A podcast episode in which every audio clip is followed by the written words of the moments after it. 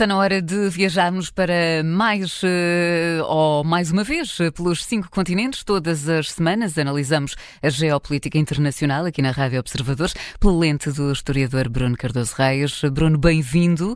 Como é habitual, começamos uh, por dar destaque aos dois uh, conflitos que mais, um, enfim, surgem na, na constam na, na, na, atualidade. Começamos agora um pouco uh, menos visível a Ucrânia. A guerra com a Rússia tem estado virada para Beira Rio.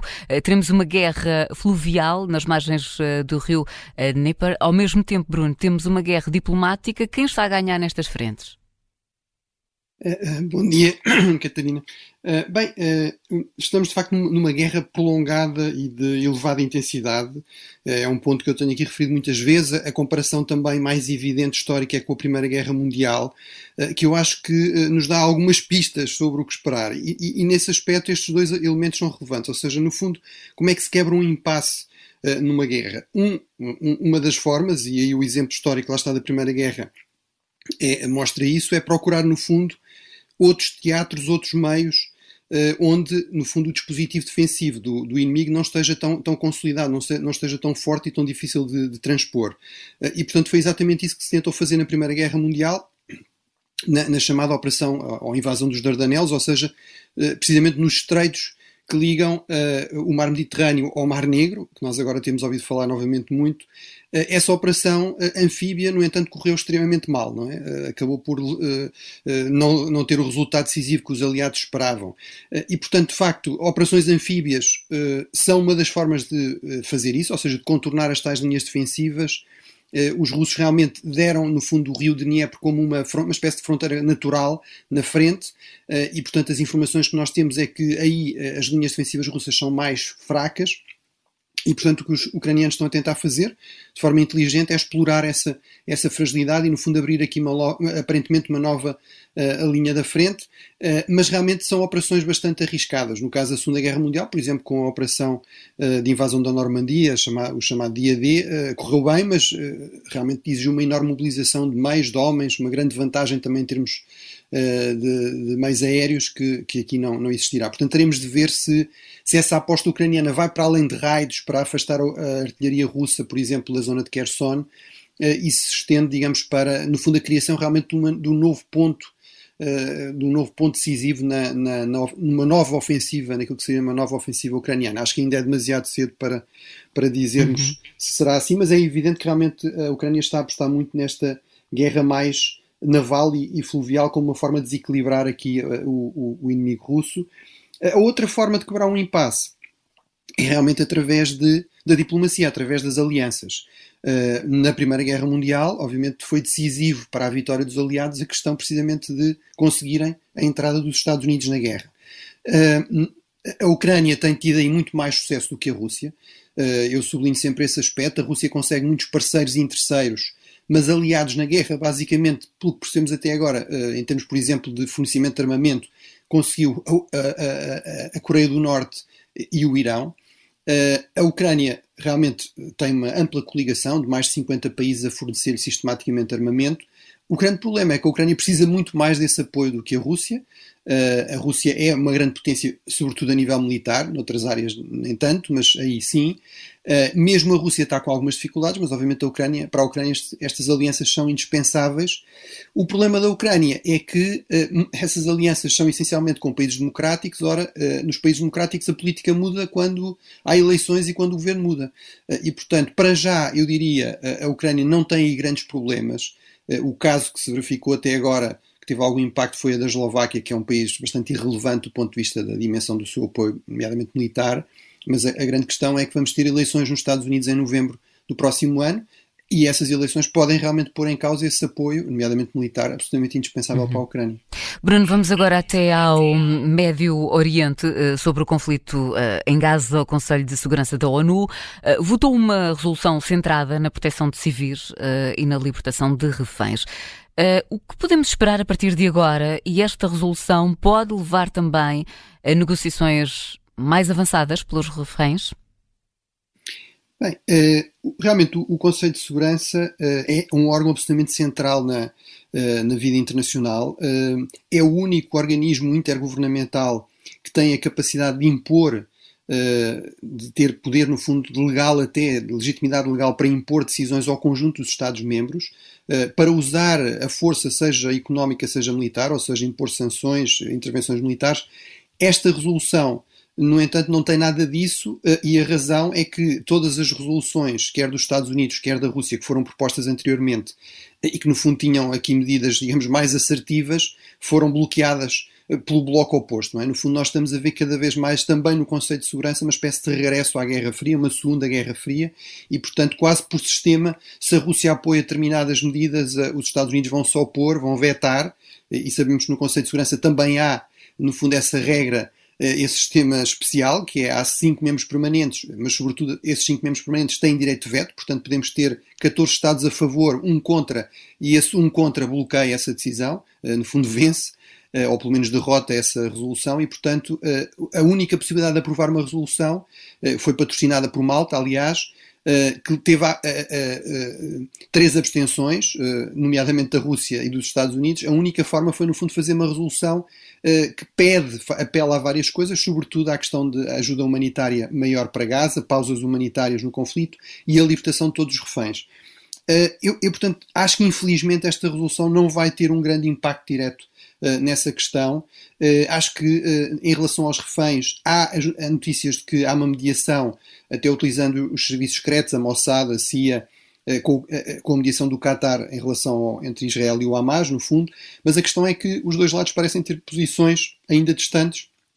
Israel exige uma grande libertação de reféns, pelo menos todas as mulheres e crianças, em troca de uma curta pausa humanitária e de uma libertação também relativamente limitada de alguns detidos palestinianos, e o Hamas quer uh, uma pausa, uh, no fundo, um cessar-fogo muito mais prolongado e uma libertação de milhares de presos, que incluem inclusive muitos condenados por terrorismo, portanto, muitos membros do Hamas uh, presos por Israel, em troca de um número mais limitado de reféns. Portanto, vamos ver se consegue, com a pressão internacional, que no fundo os dois lados cheguem aqui a algum acordo, mas eu, do meu ponto de vista, esta resolução não será decisiva nisso.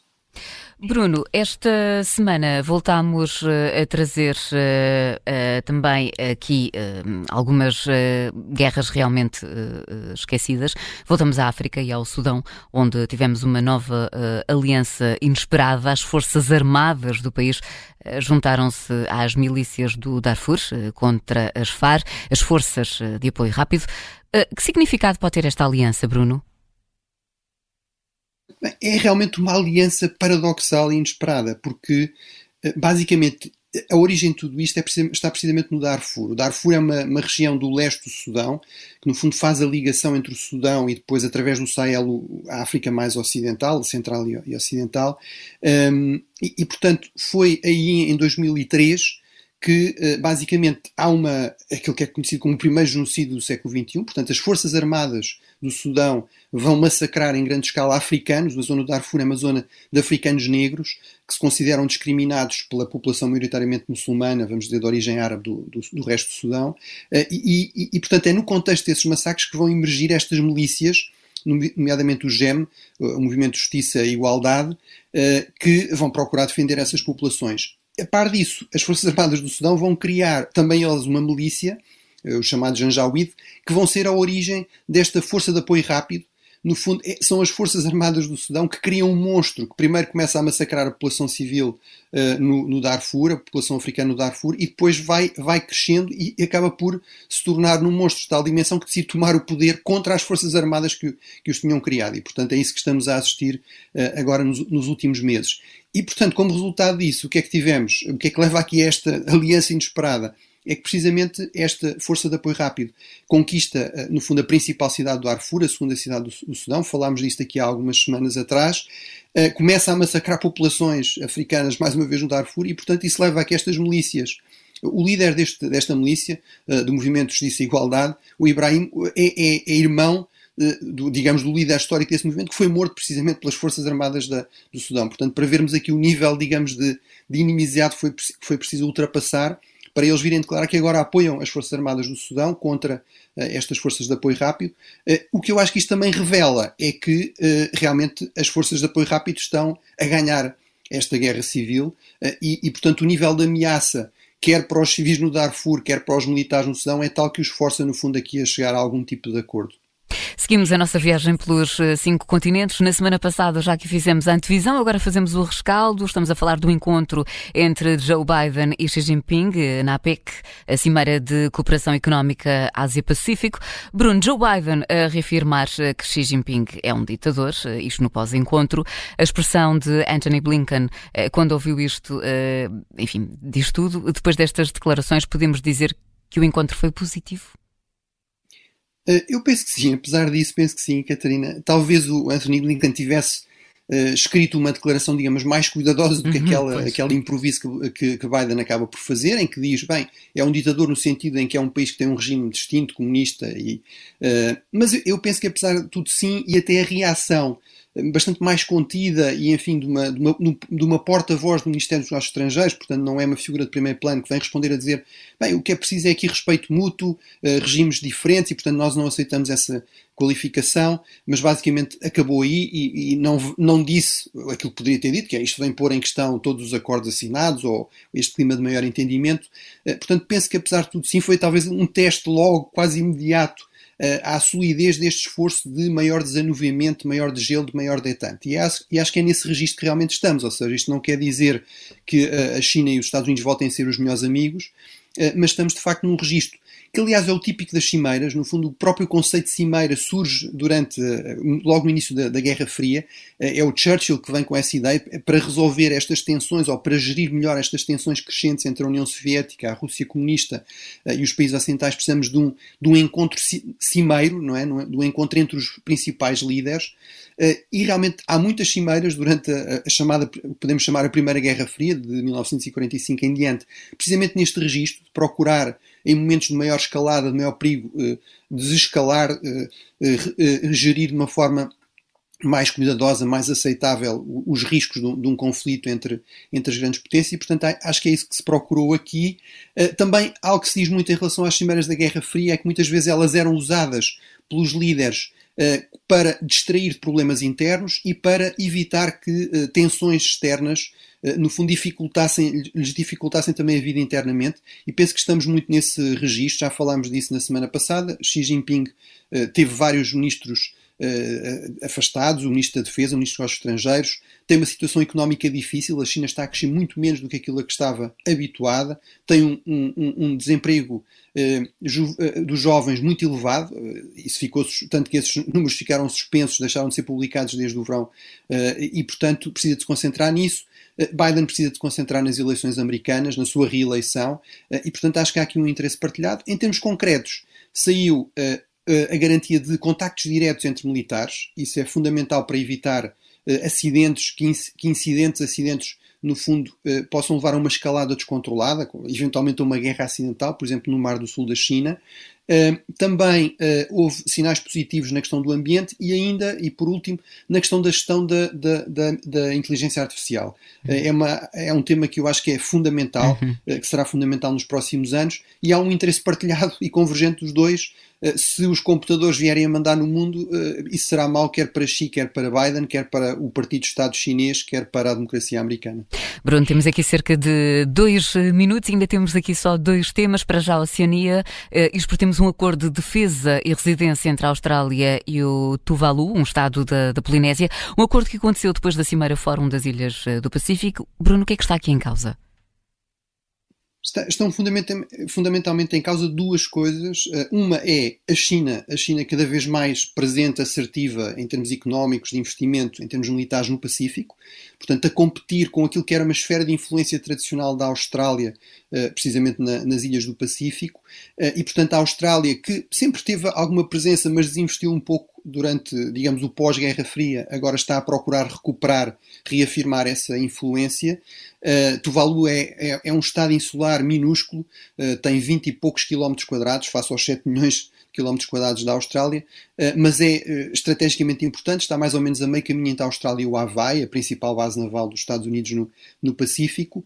o segundo aspecto que está aqui em questão é o aquecimento global. Ou seja, este acordo de residência basicamente significa que os 12 mil habitantes de Tuvalu que é, é, o Estado mais baixo do mundo, basicamente, a par dos Países Baixos, portanto tem poucas dezenas de, poucas dezenas de metros acima do nível do mar e, portanto, é, é literalmente um Estado que pode afundar. O seu Primeiro-Ministro, aliás, ficou famoso naquela Cimeira do Clima por falar com, com os pés na água, vamos dizer assim, e, portanto, estamos aqui a, a ver a previsão ou, ou, uma prevenção para o caso disso vir a acontecer, a possibilidade dessas pessoas, no fundo, se mudarem para a Austrália. Minuto final, Bruno. Um, acabamos em castelhano. Uh, vamos aqui ao lado e também à Argentina. Nos dois uh, países temos votações em Espanha uh, de investidura pelo, pelo Parlamento de Sánchez. Na Argentina temos amanhã, domingo, 19 de novembro, a segunda volta das presidenciais. Muito rapidamente, Bruno, o que dizer destas votações? Bem, eh, vamos certamente voltar aos dois temas, portanto podemos ser Sim. muito, muito sintéticos, basicamente para dizer que o que é certo é que a instabilidade vai continuar nos dois casos, seja qual for o resultado das eleições na Argentina, e o resultado é completamente incerto, eles estão basicamente empatados nas sondagens, o Javier Milei, um populista de direita, e o Massa, que é o herdeiro do populismo histórico argentino, do peronismo, eh, e no caso de Espanha, tivemos todos estes meses, desde julho, para se formar governo, eh, e Sánchez tomou, foi impulsado pelo Congresso com ameaças dos, dos seus supostos aliados, nomeadamente os independentistas catalães. Portanto, certamente vamos ter instabilidade quer na Espanha, quer na Argentina. Muito bem. Bruno, estamos eh, de volta para a semana para viajarmos de novo pelos cinco continentes. Boa semana. Obrigado, boa semana.